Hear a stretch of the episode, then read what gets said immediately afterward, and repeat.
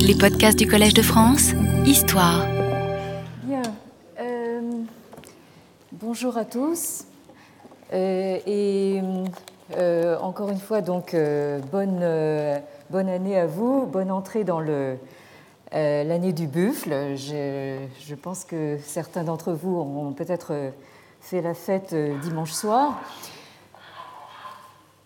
Alors, la semaine dernière, euh, nous avons vu que si nous parlons actuellement euh, du retour de Confucius, euh, notre bon vieux Confucius revient de loin et même de très loin, à tel point qu'il nous a fallu remonter un siècle et demi en arrière pour retracer le début de ce qu'on pourrait appeler la longue marche euh, de Confucius vers la modernité. Euh, nous avons vu ainsi que pendant le siècle qui s'est écoulé entre les années 1860, donc on a vu que ça correspondait à la Seconde Guerre de l'opium, et les années 1960, euh, c'est-à-dire les années de la révolution culturelle, donc entre 1860 et 1960, euh, la figure de Confucius a connu une véritable descente aux enfers, euh, en passant d'abord par une perte de corporéité, on pourrait dire une perte de corps, puisque, comme je vous le rappelle, donc, euh, à partir de 1905, c'est-à-dire donc euh, euh, la date de l'abolition du système des examens, c'est-à-dire du système de recrutement des serviteurs de l'État par, concours, nous avons donc déjà en 1905 symboliquement une perte de corps textuel, puisque à partir de ce moment-là, il n'est plus obligatoire pour les élites de euh, maîtriser donc euh, ce corpus canonique confucéen qui avait été véritablement la, base de leur, savoir et de leur pouvoir, comme dirait Bourdieu, donc jusqu'alors. Et en 1911, avec l'effondrement définitif du régime impérial, nous avons une perte de corps institutionnel c'est-à-dire donc euh, non seulement euh, les euh, élites perdent justement cette base de, savoir, mais elles perdent également cette base de pouvoir politique. Et cette perte de corps est aggravée donc par une véritable destruction. Hein, là, là c'est plus simplement une perte de corps symbolique, mais une destruction euh, intellectuelle et morale euh, avec le fameux mouvement du 4 mai 1919 qui culmine enfin dans une destruction physique et matérielle avec donc les dix années de la révolution culturelle, donc entre 1966 et 1976. Euh, nous sommes euh, restés la dernière fois, si vous vous rappelez bien, sur euh, l'image de destruction brutale et violente donc, de ce garde rouge en train de démolir à la masse donc une,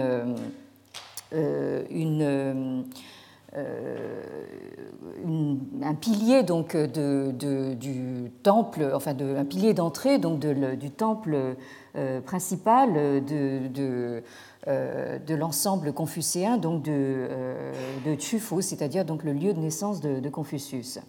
Alors, dans ce euh, processus traumatisant d'entrée dans la modernité occidentale, Confucius n'est évidemment qu'un symbole.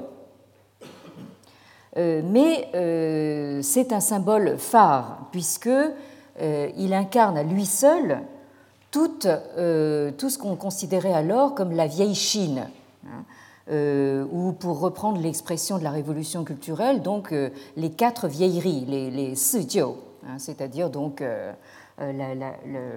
la vieille culture, les, vieux modes de pensée, les vieilles habitudes, etc.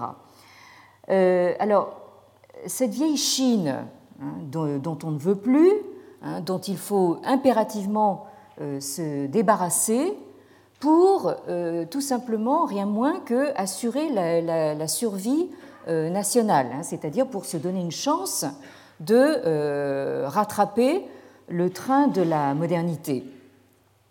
Donc c'est ce processus de destruction euh, au nom de la modernité que euh, les intellectuels chinois d'aujourd'hui appellent la rupture.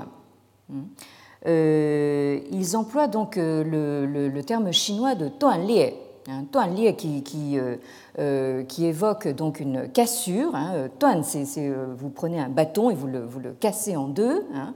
lié, c'est ce qui, se, fend, se, fissure, se crevasse. Hein. Donc, Tuan lié, ce, terme qu'on emploie actuellement, donc, évoque bien cette cassure, cette coupure par rapport à la tradition. Le, on emploie le mot de chuantong, c'est-à-dire ce qui euh, se, transmet hein, euh, comme un, fil. Hein, dans, le mot tronc, vous avez le, euh, radical donc, de, la, de la soie, donc qui évoque bien en fait un fil continu. Hein. donc, Chuan évoque donc une transmission continue qui, donc, avec l'irruption de la, de la modernité, donc, se, est, cassée.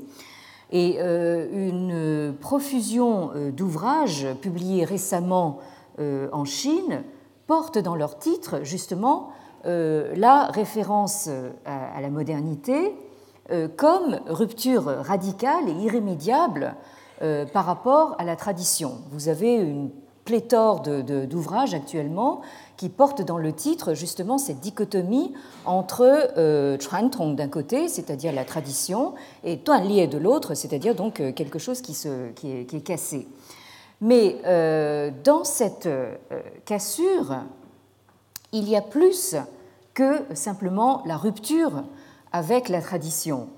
il y a, pour filer une métaphore donc corporelle, il y a le démembrement euh, de ce qui était auparavant un organisme euh, entier et euh, vivant. Ce que la terminologie occidentale appelle par un isme, le confucianisme, désigne justement l'entité organique dans laquelle était unifié en un tout holiste Hein, du, grec euh, holos, qui veut dire donc tout entier. Hein.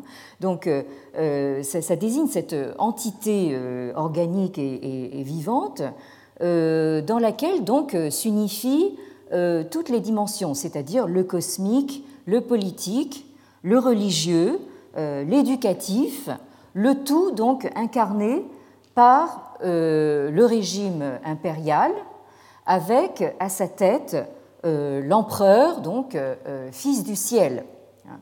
Cette désignation de, fils du ciel dit bien ce qu'elle veut dire, c'est-à-dire donc il y a une filiation donc du sang. Hein, l'empereur est fils d'eux, et en même temps il est fils du ciel, c'est-à-dire qu'il est relié directement donc à l'entité cosmique. Hein.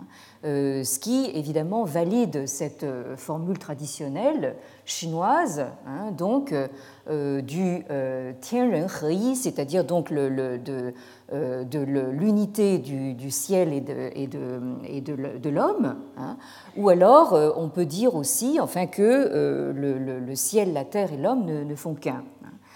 Or, ce qu'a introduit la modernité occidentale, euh, c'est la partition, hein, et certains préfèrent parler de différenciation, moi je viens de parler de démembrement, donc de partition entre euh, le politique, euh, l'éthique et le religieux, qui se traduit à la fois en termes institutionnels et en termes axiologiques, hein, c'est-à-dire en termes de, valeurs. Et c'est donc à la suite euh, de cette rupture, euh, doublée donc d'un démembrement, que euh, Confucius et tout ce qu'il représente ont été réduits à l'état d'âme errante, hein, comme je le disais la dernière fois, de Yao Huan hein, dans l'expression chinoise, donc d'âme errante détachée de tout corps. Hein. Et donc là, en fait, nous entrons maintenant dans une phase nouvelle qui, d'une certaine manière, après un siècle de destruction et de rupture, au cours des 30 dernières années, euh, voit euh, s'inverser le, processus. Hein, donc nous avons une, inversion de ce processus de, destruction, euh, mais qui est en réalité, je le vois comme ça en tout cas, comme une, la, quête d'un corps perdu. Alors, comme je le rappelais à l'instant, donc la révolution culturelle a duré une dizaine d'années. Mais euh, la euh, sortie euh, du maoïsme, la politique de démaoïsation, en a pris autant, sinon plus. Et c'est donc seulement à partir des années 1980, hein, et plutôt vers la fin des années 1980, qu'on commence à observer un renversement spectaculaire qui se fait sentir d'abord euh, à la périphérie de la Chine continentale. Euh, j'insiste beaucoup justement sur ce terme de, périphérie. Comme vous allez voir, c'est euh, important. Alors, ce renversement, c'est très joli cette musique. Nous avons même une illustration musicale donc, de ce renversement qui concerne non pas tant euh, le contenu euh, d'interprétation même euh, du confucianisme que l'évaluation de ce contenu au regard de la question de la modernité. C'est-à-dire que du statut d'obstacle irréductible, le confucianisme passe pratiquement du jour au lendemain au statut inverse, c'est-à-dire à celui de moteur central de la modernisation. Alors, ce qui est à l'origine de ce euh, renversement a en fait peu à voir avec euh, le confucianisme lui-même, mais euh, bien plutôt avec une situation historique et économique inédite. Donc, après les dix années de délire utopiste euh, de la révolution culturelle et euh, la mort de Mao euh, en 1976, le modèle communiste révolutionnaire est abandonné de facto en Chine même, pendant qu'à la périphérie, on assiste à l'essor économique sans précédent dans le sillage du Japon de ce qu'on appelait alors les quatre petits dragons. Euh, à savoir donc euh, Taïwan, euh, Hong Kong, Singapour et la Corée du Sud. Hein, donc là, vous voyez se dessiner justement cette, comment dire, cette couronne périphérique. Hein. puisque c'est, comme j'y ai insisté tout à l'heure, donc par la périphérie que s'amorce ce fameux renversement. Du coup, ces marges euh, de l'ancien empire, hein, en même temps que euh, les valeurs asiatiques, hein, dont on a beaucoup parlé à l'époque, vous vous souvenez peut-être que dans les années 80, euh, hein, ces valeurs asiatiques faisaient beaucoup parler d'elles, et donc en Chine, ça se traduit en termes de valeurs confucéennes. Ces valeurs asiatiques ou confucéennes que ces marges revendiquent se trouvent tout d'un coup projetées dans une centralité exemplaire et euh, deviennent l'objet de toutes les attentions et de toutes les émulations, euh, y compris euh, de la part des Occidentaux. En effet, au moment où le communisme en Chine, mais aussi en Europe de l'Est, connaît une crise majeure, les sociétés occidentales capitalistes croient euh, percevoir des signes de déclin dans leur propre développement. Hein, c'est euh, justement dans, ces euh, années 80 qu'on a commencé beaucoup à parler du, déclin de l'Occident. Hein. Alors, dans ce contexte, les valeurs confucéennes, censées expliquer l'essor d'un capitalisme spécifiquement asiatique, arrivent donc à point nommé pour préconiser de remédier à la défaillance du modèle occidental de la modernité par son euh, dépassement. Alors, si euh, le renouveau confucéen euh, constitue une préoccupation majeure chez certains intellectuels chinois, comme on l'a vu dès les années 1920 et 1930, le facteur déclencheur du renversement des années 1980, lui, est à rechercher dans euh, la situation mondiale et euh, son épicentre a repéré non pas dans les sociétés chinoises à proprement parler, mais euh, dans les milieux de Chinois occidentalisés et anglophones aux États-Unis et à Singapour. Hein. C'est également à ce moment-là qu'on a, parlé justement en termes assez peu plaisants euh, du phénomène des bananes, hein, c'est-à-dire des euh, gens euh, jaunes à l'extérieur et blancs à l'intérieur. Donc les, bananes, en fait, j'imagine que j'en suis une aussi, donc désignent en fait ces Chinois occidentalisés, donc vivant hors de Chine, notamment dans des sociétés anglophones. Alors, Dès euh, la fin des années 1970, euh, euh, on voit par exemple le gouvernement singapourien de Lee Kuan Yew, donc, dont vous devriez avoir le, oui, le, le nom ici, donc tout en haut. Euh, Lee Kuan Yew, donc euh, euh, Premier ministre de Singapour, lance le projet d'une injection accrue, je le cite, hein, d'une injection accrue de valeurs asiatiques dans le cursus scolaire comme moyen de contrer, je le cite toujours, hein, de contrer l'emprise culturelle de l'Occident sur les jeunes. alors ce programme euh, est ensuite mise en place tambour battant euh, sur le conseil d'universitaires euh, sino-américains de renom, a commencé par Tu Ming, donc, dont vous avez le nom ici en troisième position. Alors j'ai essayé de faire un tableau en caractère plus grand. J'espère que cette fois-ci ça se voit. ceux du fond peuvent me confirmer qu'ils voient bien là Oui Oui Bon, très bien, merci.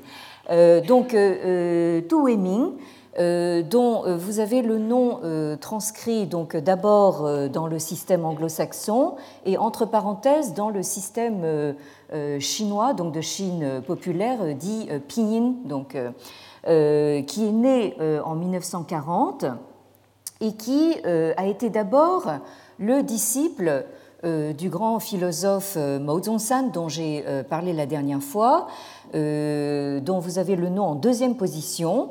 Je vous rappelle ces dates qui vous montrent que c'est pratiquement un contemporain. C'est quelqu'un qui a vécu donc, dont la vie a, couvert pratiquement tout le XXe siècle.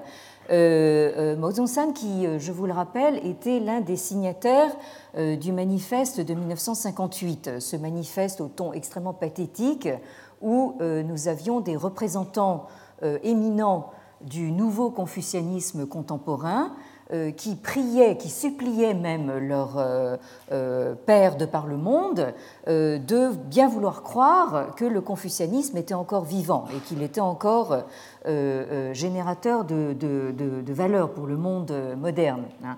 Alors là, maintenant, nous, nous, sommes dans une situation totalement inverse. Hein. Euh, la, comment dire l'heure de l'exil, l'heure de la euh, supplication hein, euh, a laissé place à l'heure de gloire, avec donc Tu Weiming, donc la génération suivante, qui a donc été formée à Taïwan sous justement l'égide de Mao Zedong, avant de faire une brillante carrière aux États-Unis qui est passé par les plus prestigieuses universités américaines, comme Berkeley en Californie, pour finir à Harvard, où il professe toujours. Et il est aujourd'hui donc l'un des représentants les plus médiatiques du nouveau confucianisme contemporain. Et donc, euh, il y a euh, un peu plus de 20 ans, en 1983, on le voit déjà euh, participer activement à l'établissement de l'Institute of East Asian Philosophies, c'est-à-dire donc l'Institut des philosophies d'Asie orientale de Singapour, dont l'objectif avéré est, je cite, de promouvoir et de réinterpréter le confucianisme. Et on peut dire qu'en l'espace euh, d'à peine cinq ans, euh, l'enclave singapourienne se retrouve euh, transformée de toutes pièces en un paradis confucéen. Hein. Et l'ironie veut évidemment que cette confucianisation euh, de Singapour se fasse euh, en anglais, hein, par la médiation de l'anglais. Euh, et je peux enfin donc vous expliquer tous les anglicismes auxquels je suis obligée de recourir. Hein. C'est bien pour ça que je parle de revival confucéen, parce que ce renversement se fait d'abord sur la périphérie et en anglais. Alors, au milieu des années 1980, la contagion euh, qui n'épargne évidemment pas euh, Taïwan, Hong Kong, euh, ni la Corée du Sud, mais à l'exception remarquable, mais somme toute explicable, du Japon, cette contagion commence à gagner la Chine populaire, hein, c'est-à-dire de la périphérie, elle commence à gagner donc le, centre de l'empire, qui depuis la fin des années 1970 est donc occupé à liquider l'héritage maoïste et euh, voudrait bien euh, se raccrocher au wagon de l'asiatisme euh, pour, si possible, prendre la place de la locomotive, hein, pour prendre la, tête. Alors, le confucianisme, qui donc a été vilipendé depuis au moins deux générations et attaqué, voire physiquement détruit avec un comble de violence qu'on a vu pendant la, Révolution culturelle, euh, fait l'objet euh, dès 1978 en Chine populaire d'un premier colloque euh, qui vise à sa réhabilitation. Hein, donc là, vous voyez, on est extrêmement réactif. On, sort à peine donc de la révolution culturelle et là, on commence déjà à vous vous rappelez donc ces slogans de la révolution culturelle qui reprenaient ceux du, 4 mai, hein, euh, abat Confucius et compagnie, il faut réduire Confucius en miettes, etc. Donc, quelques années plus tard, sans complexe, hein, on décide de réhabiliter Confucius. Et à partir donc de 1978, il ne, se passera pas une seule année euh, en Chine populaire sans la tenue d'au moins plusieurs colloques internationaux euh, sur le confucianisme. Alors en 1984, hein, on voit euh, cette réhabilitation monter en puissance, une fondation Confucius, hein, une Krongzi Jijinhui, est créée à Pékin hein, sous l'égide du Parti communiste chinois euh, à l'occasion du 2535e euh, anniversaire de la naissance euh, du grand maître. et cette célébration de, cet anniversaire euh, a lieu donc euh, euh, le 22 septembre. Hein, donc on situe l'anniversaire de Confucius. Enfin, autant vous dire que cette date de fin septembre, elle est à peu près aussi comment dire, fiable que la date de Noël. Hein, je veux dire, on n'a pas, euh, on est encore déjà en train de, enfin les historiens sont en train de, euh, de se disputer sur la date de, sur le, sur l'année de naissance. Et euh, j'aime mieux vous dire que pour ce qui est de sa, de sa date de naissance, c'est encore moins sûr. Mais enfin, on a à peu près décrété que ce serait fin septembre, et donc ce 22 septembre 1984, on célèbre avec faste à Chufu, donc dans l'actuelle province du Shandong, qui est censé être le lieu de naissance de Confucius, en présence de 3000 invités chinois et étrangers. Je le sais parce que j'ai été invité aussi, mais j'ai boycotté, j'y suis pas allée. Donc, avec restauration solennelle et éminemment symbolique de la statue de Maître Krong qu'on avait euh, donc euh, scrupuleusement endommagée pendant la Révolution culturelle. Donc euh, tout ça, on, répare, on recolle, on remet sur pied. à l'occasion de, cet anniversaire. Et depuis, donc, l'anniversaire de Confucius est célébré avec faste et retransmis à la télévision chaque année. Euh, j'aurai sans doute euh, l'occasion euh, la prochaine fois, probablement, de vous montrer donc justement des, images que j'ai prises moi-même de ces célébrations donc, en, dans l'année 2007, hein, c'est-à-dire juste avant les Jeux olympiques de Pékin. Alors, je continue donc dès l'année suivante, en 1985. Euh, notre euh, Tu Weiming donc, euh, est invité à l'université de, Pékin. Donc, on, l'avait vu s'activer à Singapour. Maintenant, il, il gagne le cœur de l'Empire pour donner une série de conférences qui seront toutes publiées. Et je dois dire que j'ai pu mesurer moi-même l'impact de son passage lors de ma propre visite euh, à l'Académie des sciences sociales de Pékin euh, un an plus tard. Hein. Euh, là, je dois dire qu'on on, m'a parlé avec enthousiasme et comment dire beaucoup de, je dirais même d'ardeur prophétique donc de ce du passage de, de, de Alors, comme vous le savez, et je le rappelais dans mon tableau illisible la dernière fois, donc en 1992, euh, euh, Deng Xiaoping, euh, lors de sa tournée, sa fameuse tournée des provinces du Sud, cite le Singapour de Lin Kuan comme modèle pour la Chine, au moment même où il lance le fameux concept d'économie socialiste de marché. donc là, vous voyez que en Chine, non seulement on a le génie du recyclage, euh, mais euh, euh, on, comment dire, on assume parfaitement les, les comment dire, les, contradictions dans les termes. Hein.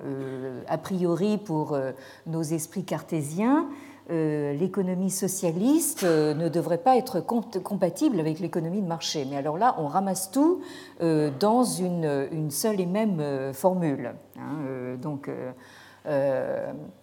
了了了了社会主义的呃呃是呃呃经济市场，c'est 市场经济，c'est c'est c'est vraiment enfin je veux dire quelque chose de, de tout à fait tout à fait viable et de, de façon tout à fait surprenante on voit que d'une certaine manière ça fonctionne hein, c'est on pourrait dire comme Galilée hein, et pour six mois et, et pourtant ça ça ça, ça marche hein. bon alors cette fièvre confucianiste qui, euh, dans la décennie des années 1980, euh, envahit non seulement euh, le monde sinisé, mais le monde tout entier, a tout d'un phénomène mondialisé. Et elle se traduit par une prolifération sans précédent de colloques et de publications qui tournent tous autour de la question quel est le rapport entre le confucianisme et euh, la modernisation réussie des pays euh, nouvellement industrialisés d'Asie orientale depuis les 30 dernières années. Et euh, plus précisément, il y a la question suivante, le confucianisme joue-t-il un rôle effectif dans le développement du capitalisme et est-il de nature à remédier à ces dysfonctionnements? Hein, Ça, c'était la grande question donc de la fin des années 1980. Euh, euh, donc on, a, on, est toujours très prompt hein, à recourir aux arguments culturalistes hein, pour expliquer un phénomène qui, à mon sens, a très très peu à voir en fait avec la culture elle-même. Hein. Comme on le, on le, voit, il s'agit d'une conjoncture, encore une fois, à la fois historique et économique.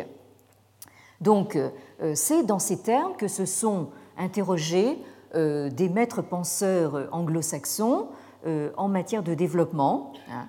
Et euh, ces auteurs prennent le contre-pied exact euh, des idées de Max Weber dont je euh, parlais la dernière fois, hein, en établissant un lien de cause à effet entre le modèle de développement est-asiatique et les valeurs confucéennes.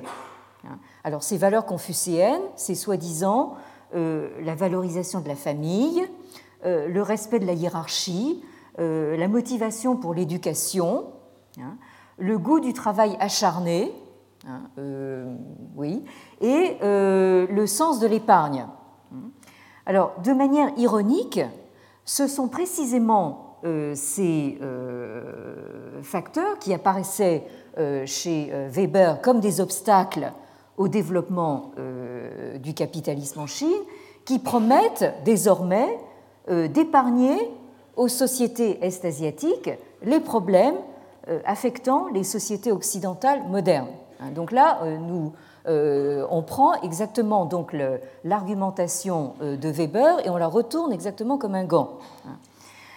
Alors, nous voyons se profiler ici ce que certains ont appelé un Confucius economicus, euh, qui, euh, du coup, n'est plus euh, le Confucius philosophicus de l'Europe des Lumières du XVIIIe siècle, hein, mais qui est en réalité la projection de l'idéal du libéralisme économique de l'Europe du XIXe siècle, hein, c'est-à-dire donc là du Confucius philosophicus de l'Europe du XVIIIe, on est passé au Confucius economicus euh, de l'Europe du XIXe. Alors, euh, il y a euh, dans cette hypothèse post-confucéenne l'occasion, évidemment, d'une éclatante revanche sur la suprématie occidentale qu'on attendait depuis au moins un siècle en Chine et dans certains pays de la région. Hein, puisque euh, on voit bien euh, que cette euh, réhabilitation en force de Confucius hein, correspond bien évidemment à une montée en puissance de la Chine qui désormais compte bien reprendre la tête de la région euh, Asie orientale. Hein. Et euh, ça, c'était le, projet des années 80, et maintenant nous voyons que euh, ce, projet est en train de, s'étendre en fait à l'échelle planétaire. Hein. Alors, si le confucianisme n'a en réalité pas grand-chose à voir avec le développement économique, il sert bel et bien les fins politiques de dirigeants autoritaires euh, comme ceux euh, du Singapour, du Pékin et du Séoul hein, des années 1980, qui, confrontés à une accélération soudaine du développement économique que les structures sociopolitiques n'arrivent pas à suivre, hein, ces, dirigeants trouvent commode, évidemment, de reprendre à leur compte des valeurs confucéennes, hein, euh, garante de stabilité, de discipline et d'ordre social, hein, par opposition à un Occident repoussoir dont euh, le déclin s'expliquerait euh, par son parti pris d'individualisme et d'hédonisme. Et alors là, on a une observation tout à fait intéressante à faire, à savoir que dans ce euh, néo-autoritarisme, puisque euh, c'est à, euh, comment dire, à une nouvelle forme d'autoritarisme qu'on réduit justement ces fameuses valeurs confucéennes, hein, c'est-à-dire donc on, réduit finalement le confucianisme à un système de, soumission à l'autorité. Et euh, là, justement, nous aurons probablement l'occasion de voir ensemble hein, euh, si on peut véritablement réduire hein, à ce point donc le, le, confucianisme. Mais toujours est-il que à Singapour, hein, cette, ce soi-disant respect confucéen de l'ordre social, de la soumission à l'autorité, à la hiérarchie, etc., se traduit par des, des signes qu'on connaît bien, hein, c'est-à-dire euh, pas un seul chewing-gum euh, sur les trottoirs, euh, comment dire, une, une, société réglée au métronome, etc. Bon, alors donc, ce qu'on constate, c'est que dans ce néo-autoritarisme se rejoignent à la fois les ex-idéologues marxistes et les idéologues anti-marxistes hein, sur un point tout à fait crucial, c'est-à-dire aux représentations euh, martelées par l'utopie maoïste d'un socialisme sans l'Occident, on substitue une aspiration à une modernité industrielle toujours sans l'Occident, hein, euh, qui passe du coup pour une post-modernité ou une post-occidentalité. Et là, je crois qu'il va falloir se poser la question justement de savoir euh, si euh, ce passage euh, en, comment dire, en marche forcée à du post-maoïsme, à du post-confucianisme, à du post-moderne, du post-occidental, hein, est-ce que là, on n'est pas en train de court-circuiter quelque chose d'important, à savoir euh, la construction du politique. Hein. Ça, c'est une, une, question que je, que, je, que je, pose et que je, que je laisse ouverte pour l'instant.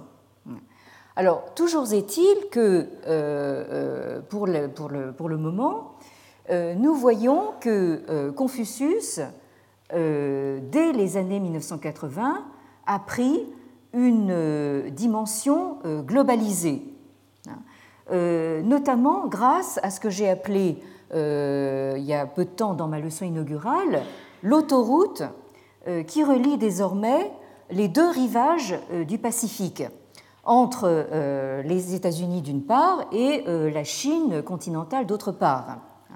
Donc, pendant la période maoïste, nous avions une sorte déjà de pont sur le Pacifique entre les États-Unis et la Chine nationaliste du euh, Kuomintang, donc à, Taïwan. Mais aujourd'hui, c'est le tour donc euh, de la euh, Chine continentale. Il existe maintenant, et c'est un, un, concept qui est désormais acquis, celui de Pacific Rim. Hein, RIM, RIM, c'est-à-dire donc le, le, concept du pourtour pacifique, hein, qui ne concerne pas seulement euh, les rapports euh, géopolitiques et les échanges économiques, mais euh, aussi la circulation des idées. Hein, je, disais donc dans, je rappelais dans ma leçon inaugurale hein, que cette autoroute comment dire, assure une circulation permanente entre, notamment entre les universitaires chinois et américains. Et alors, évidemment, euh, la, constatation que nous, Européens, euh, devons faire, c'est que euh, pour nous, Européens, historiquement, en fait, la Chine est arrivée en Europe, donc au XVIIe, XVIIIe siècle, par le continent, par, par, la voie de terre, enfin, en quelque sorte. Hein, même si on a aussi emprunté la voie de mer. Mais enfin, disons que par le, elle est arrivée par notre continent eurasiatique euh, grâce à la médiation euh, notamment des missionnaires, hein, euh, comme on, aura l'occasion de le rappeler bientôt. Hein. Tandis qu'actuellement, on a le sentiment que la Chine arrive en Amérique par le Pacifique. Hein. Elle arrive dans le monde occidental par le Pacifique et du coup, elle laisse l'Europe donc en dehors de cet axe principal de circulation. Ça, c'est euh, ça, c'est la constatation que je, que je, que je faisais. Euh, et euh, donc, je, pense que nous avons beaucoup à faire, nous, Européens, justement, pour rappeler, nous pourrions faire une sorte de manifeste de 1958 pour essayer de rappeler que nous existons toujours et que nous sommes peut-être encore éventuellement générateurs de valeur. Alors, cette autoroute donc pacifique au plan académique trouve ses représentants en tout premier lieu dans le milieu philosophique. Euh, et euh, l'une euh, de ces illustrations majeures est le, ce qu'on a appelé carrément le Boston Confucianism, hein, c'est-à-dire le confucianisme de Boston, qui a pris naissance autour donc, de l'infatigable chantre et prophète du confucianisme des temps nouveaux, pour ne pas dire New Age, euh, donc euh, notre, euh, notre fameux Tu Ming, hein, qui ne, enfin, prophétise carrément donc une, une sorte de confucianisme de la troisième ère qui viendrait, je le rappelle, donc après donc la première phase fondatrice du confucianisme ancien et la deuxième phase de refondation post-bouddhique à partir donc euh, du XIe siècle de l'ère chrétienne et qu'on connaît en Occident comme euh, le néo-confucianisme. Hein. Donc le nouveau confucianisme contemporain serait donc le, confucianisme de la troisième, euh, troisième vague. Hein. Alors, outre ces incessantes allées et venues dont je, parlais à l'instant entre les États-Unis, Singapour, Taïwan, la Chine populaire, Tu Ming est l'auteur et le coordonnateur euh, d'innombrables ouvrages en anglais et en chinois euh, sur divers aspects euh, du confucianisme. Et beaucoup de ces ouvrages, parus dans les années 1980 et 90, portaient précisément sur la convergence possible qu'il voit entre le nouveau confucianisme contemporain et le renouveau des valeurs asiatiques. Et euh, pendant cette période qui coïncidait donc avec la, sortie du, maoïsme en, Chine populaire, euh, Tu Heming a été euh, extrêmement actif dans la réhabilitation du confucianisme mis à mal par la révolution culturelle et dans la promotion auprès des élites intellectuelles et dirigeantes des valeurs confucéennes pour suppléer au vide laissé par la faillite de l'idéologie maoïste. Hein, c'est-à-dire après avoir été euh, un conseiller écouté donc à Singapour, euh, Tu Heming euh, a joué le même rôle auprès donc des dirigeants de, Pékin. Et c'est un discours qui a été d'autant mieux accepté par ces mêmes dirigeants, pourtant donc connus pour leur autoritarisme, et là c'est peut-être un euphémisme que j'emploie, qu'il promet de euh, remoraliser une société euh, déboussolée par dix ans de chaos politique et plus encore de remoraliser une jeunesse qui est déjà lancée à toute vitesse dans une nouvelle logique économique génératrice évidemment de désirs consuméristes et de comportements individualistes, hein, précisément ce que Lee Kuan Yew ne voulait pas. Euh, ou en tout cas euh, rejetait sur le dos justement de l'Occident repoussoir.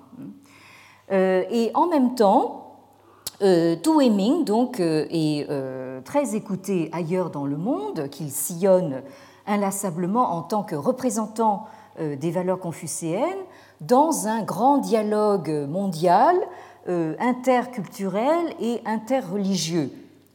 Et évidemment, il commence par être écouté notamment tout près de, de, chez lui, c'est-à-dire donc euh, à, Boston, hein, mais euh, ailleurs également, en fait, dans le, dans, le, dans le monde universitaire américain, vous avez justement tous ces noms donc, sur le tableau que j'essaye de, faire, de faire défiler, hein. avant donc de vous montrer justement la, couverture donc d'un ouvrage tout à fait euh,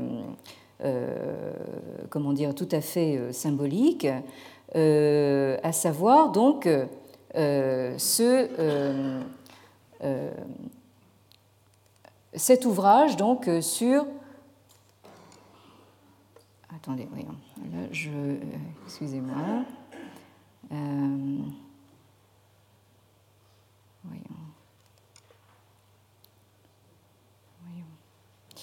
Désolée, là, voilà.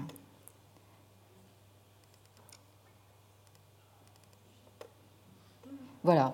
Bien. Donc, euh, vous avez donc la, couverture de, cette, de, cet ouvrage, euh, donc qui est euh, due à Robert Cummings Neville, Robert C. Neville, qui est donc professeur de philosophie à Boston.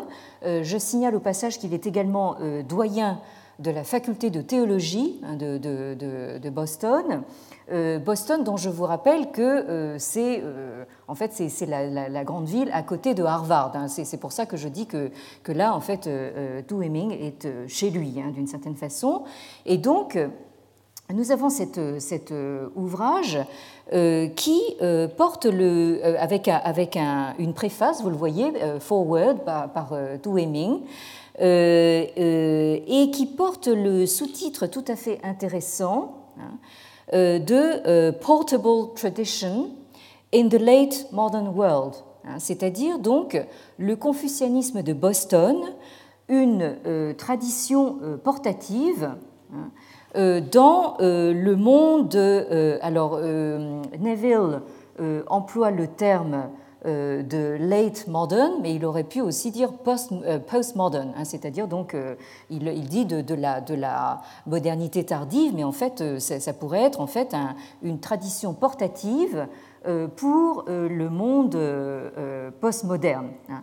Et alors là, évidemment, j'attire votre, attention à laquelle ça n'a pas, sûrement pas échappé. Donc cette superposition, bien sûr tout à fait symbolique, entre donc, les gratte-ciels caractéristiques de l'horizon de toute grande métropole moderne qui se respecte, et donc la statue euh, d'un euh, lettré fonctionnaire euh, confucéen qu'on va probablement retrouver dans une photo que j'ai, ça je, vous la montrerai la prochaine fois, dans une photo que j'ai prise à Tufo, donc sur le lieu de, naissance de Confucius.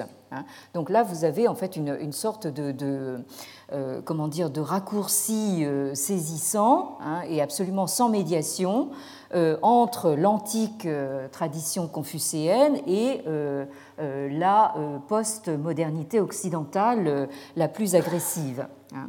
Donc l'idée force de ce confucianisme de Boston, indiqué dans le titre de, ce livre, c'est que le confucianisme ne se limite pas aux spécificités de la culture chinoise, ni dans l'espace, ni dans le temps.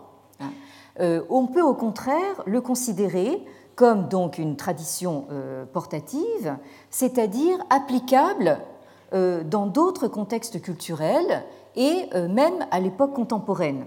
Hein. Autrement dit, le confucianisme, et c'est la conviction de, Neville et de, de ces confucéens bostoniens, le confucianisme apporte un message universalisable dans euh, notre monde euh, postmoderne. Et donc, avec cette visée, le, comment dire, le,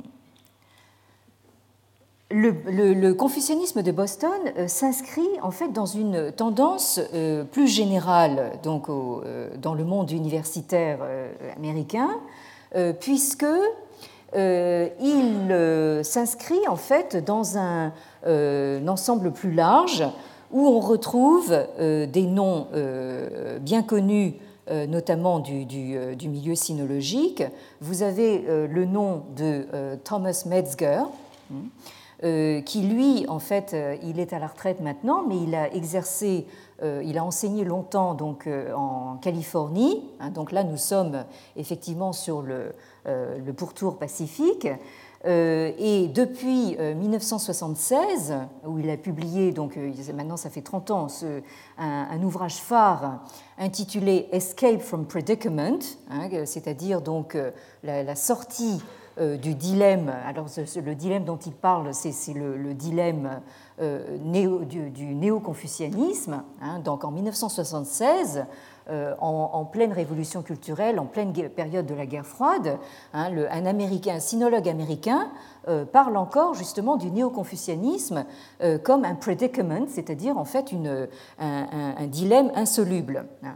Donc, et on voit justement tout le chemin parcouru puisque récemment, donc en 2005, il a publié un énorme pavé donc de, plus de 800 pages euh, intitulé, là aussi de manière euh, tout à fait euh, significative, A Cloud Across the Pacific, hein, Essays on the Clash Between Chinese and Western Political Theories Today, hein, c'est-à-dire donc un nuage hein, au-dessus du Pacifique, et le sous-titre c'est Essai sur le clash. Alors là, le clash, ça devrait vous, vous rappeler le fameux titre de Samuel Huntington, hein, The Clash of Civilization, c'est-à-dire le, choc des civilisations. Donc ici, euh, c'est un ensemble d'essais sur euh, le, choc entre les euh, théories politiques chinoises et occidentales aujourd'hui. Donc là, vous voyez en fait dans cet ouvrage tout le chemin intellectuel qu'a parcouru Thomas Metzger, donc en, en 30 ans, euh, puisque euh, il, sort justement du, euh, du, dilemme néo-confucéen pour aboutir justement à une sorte de discussion autour du Pacifique, hein, qui, a lieu sur le pourtour du Pacifique, à propos justement des théories politiques. Hein. Autrement dit, pour lui, la Chine maintenant est entrée désormais hein, dans la conversation mondialisée sur le politique.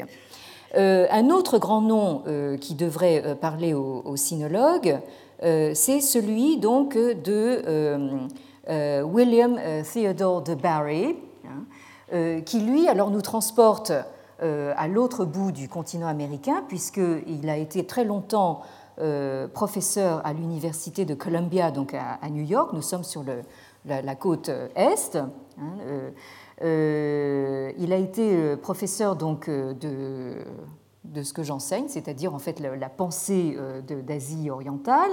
et il a animé donc un, séminaire à Columbia sur le néoconfucianisme, dont sont issus un certain nombre d'ouvrages, soit individuels ou collectifs, euh, essentiellement donc sur le néo-confucianisme. Donc les Américains ont vraiment une longueur d'avance sur nous euh, concernant donc l'étude euh, du néo-confucianisme qui a concerné donc tout le deuxième millénaire de l'ère chrétienne. alors, je signale un de ces ouvrages phares qui date de 1983, donc qui porte le titre là aussi tout à fait significatif de The Liberal Tradition in China, c'est-à-dire donc euh, la tradition libérale en Chine, et qui défend la thèse euh, selon laquelle, contrairement aux idées reçues, le néo-confucianisme comporte une réflexion euh, sur l'autonomie, voire la liberté individuelle. Alors là, ça va évidemment à l'encontre justement des poncifs entretenus actuellement justement sur euh, l'esprit confucéen de soumission à l'autorité, etc. Donc de Barry euh, euh, défend donc justement cette idée qu'au contraire, le néo-confucianisme comporte véritablement une réflexion sur la, liberté individuelle. Hein. Et plus récemment, de Barry a édité avec toujours Du Heming, hein, qui, est décidément partout, hein, un volume collectif sur Confucianism and Human Rights, hein, c'est-à-dire donc euh, c'est une publication de 1998 où est défendue euh, l'idée carrément d'une convergence possible entre valeurs confucéennes et droits de l'homme. Euh, là, vous voyez que nos collègues américains donc poursuivent en temps réel en fait une conversation donc avec les, les intellectuels chinois euh, sur des questions euh, tout à fait actuelles. Hein. Alors, euh, j'ai beau vous sentez peut-être une pointe d'ironie, enfin quand je, quand je parle de cette autoroute euh, sino-américaine, mais euh, je pense que euh, nous devrions peut-être aussi nous poser des questions à, nous-mêmes Européens, justement sur notre possible participation justement à cette conversation. Alors, deux autres noms qui euh, me paraissent euh, importants à signaler euh, avant d'en finir. Donc, pour aujourd'hui, ce sont les, noms. Alors là, nous, avons en fait une, sorte de, comment dire, de couple. parce qu'ils ont publié de nombreux ouvrages ensemble. Le, nom de Roger Ames, Roger T. Ames, et, David L. Hall euh, donc Roger T. Ames est un euh, sinologue de, formation, euh, mais qui, se, comment dire, qui se présente aussi comme un philosophe, puisqu'il est professeur de philosophie à Hawaï. Alors là, nous, ça nous transporte au milieu du Pacifique. Hein. donc là, nous, nous venons de, de nous transporter d'une côte à l'autre des États-Unis, mais là, nous sommes au milieu du Pacifique, à Hawaï, où a été euh, créé euh, tout de suite après la Deuxième Guerre mondiale un, euh, à Honolulu, donc un East-West Center, hein, qui porte bien son nom, c'est-à-dire un centre Est-Ouest, puisque Hawaï en fait prétend regarder justement des deux côtés, étant vu, vu sa position géographique. Et de fait, Roger Ames est donc rédacteur en chef d'une euh, euh, revue qui s'appelle Philosophy East and West, c'est-à-dire donc philosophie Est et Ouest, c'est-à-dire orientale et occidentale. Et donc, il a longtemps collaboré avec David Hall, donc, qui est lui un philosophe américain pur jus, très influencé par Whitehead et, et donc Richard Rorty, et qui a été euh, professeur de philosophie à l'université d'El Paso euh, au Texas euh, jusqu'à son décès très récent. Donc le, décès de David Hall a bien sûr mis, fin de, fait à cette collaboration extrêmement fructueuse. et je signalerai donc pour commencer donc une trilogie hein, qu'a publiée donc cette cette, cette paire, on pourrait dire, euh, à savoir donc trois, ouvrages qui sont sortis donc euh, euh, successivement. D'abord, un ouvrage qui va nous intéresser, je pense, ultérieurement, Thinking Through Confucius, hein, paru en 1987. ensuite, Anticipating, Thinking Through Confucius, c'est-à-dire donc penser à travers Confucius, suivi de Anticipating China, c'est-à-dire donc anticiper la Chine en 1995, et Thinking from the Han euh, en 1998, c'est-à-dire penser à partir des Han.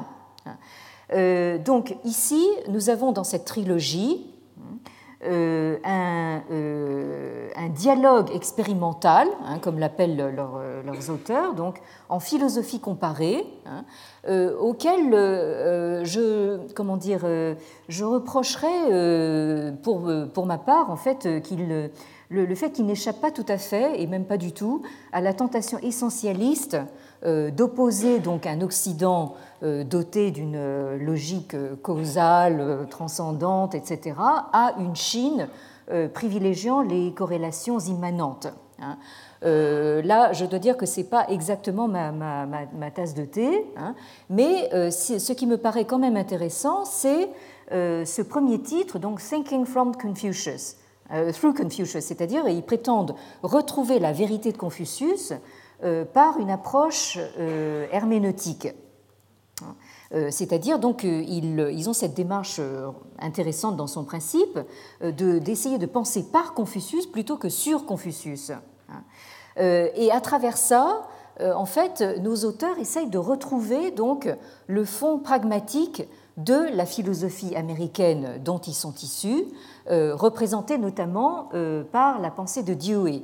Et ça, c'est quelque chose qu'ils ont développé dans un ouvrage plus récent qui s'appelle The Democracy of the Dead, c'est-à-dire donc la démocratie des morts, qui est une expression en fait de John Dewey, où il traite justement de cette convergence qu'il voit entre les valeurs notamment morales et éducatives confucéennes et euh, le pragmatisme de euh, Dewey. Et je mentionnerai euh, très rapidement pour finir donc un autre professeur sino-américain exerçant également à Hawaï, donc au milieu du Pacifique, à savoir donc Chang Zhongying, euh, là aussi, vous avez ce double système de, transcription qui est à peu près donc de la même génération que, que Tu Ming. Hein. Alors, euh, je euh, mentionne au passage que le Chang, c'est pas le même que le mien. Hein. Bien. Donc, il s'agit donc lui aussi d'un philosophe qui est le fondateur de la revue Journal of Chinese Philosophy, c'est-à-dire donc le journal de la philosophie chinoise, et euh, Chang Zhongyi était quelqu'un qui a le projet philosophique de euh, repenser euh, l'éthique et la métaphysique proprement occidentale, mais dans des termes empruntés à la tradition intellectuelle chinoise, à commencer donc par le I Ching, hein, ou le I King si vous voulez, le livre des des mutations. Hein.